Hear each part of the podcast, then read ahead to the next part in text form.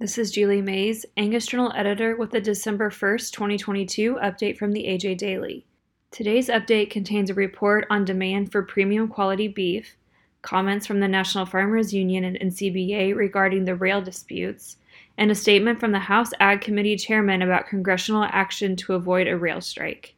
Demand for premium quality beef high, supply showing improvement. Adapted from a release by Paul Dykstra, certified Angus beef.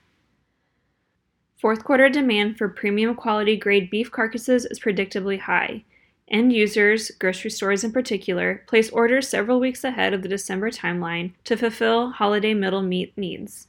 Prime grade carcass supplies have disappointed throughout the year with 11.2% fewer total pounds of prime carcasses acquired so far. Premium choice grade carcasses followed the trend since early July with a notable decline through late October.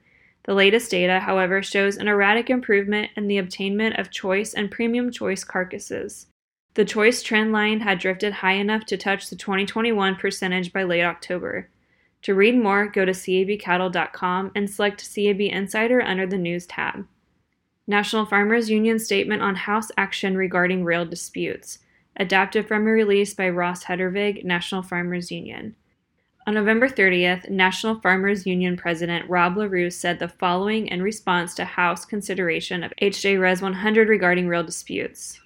A disruption of rail access would have devastating impacts on agricultural supply chains across the country, and today's House action is a positive step toward keeping the chain moving. Farmers and ranchers have faced unprecedented uncertainty in the last few years. Further disruptions in an already fragile system would be another hard blow to family farmers. We urge Congress to take swift action to keep our rail lines running. For more information, go to nfu.org. National Cattlemen's Beef Association thanks Biden administration for actions to avoid rail disruptions. Adapted from a release by the National Cattlemen's Beef Association.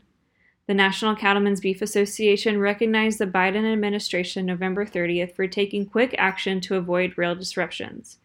National Cattlemen's Beef Association CEO Colin Woodall said, on behalf of America's cattle producers, we thank President Biden and Secretary Vilsack for their action to prevent a disruption in critical rail service across the country. We are also pleased to see bipartisan leaders in Congress working together to address this issue and protect our supply chains. We urge Congress to quickly pass the tentative agreement which enforces the Presidential Emergency Board's recommendations from September and ensures reliable rail service moving forward. Cattle producers rely on rail service to transport essential feed, fuel, and fertilizer. To read more, visit ncba.org.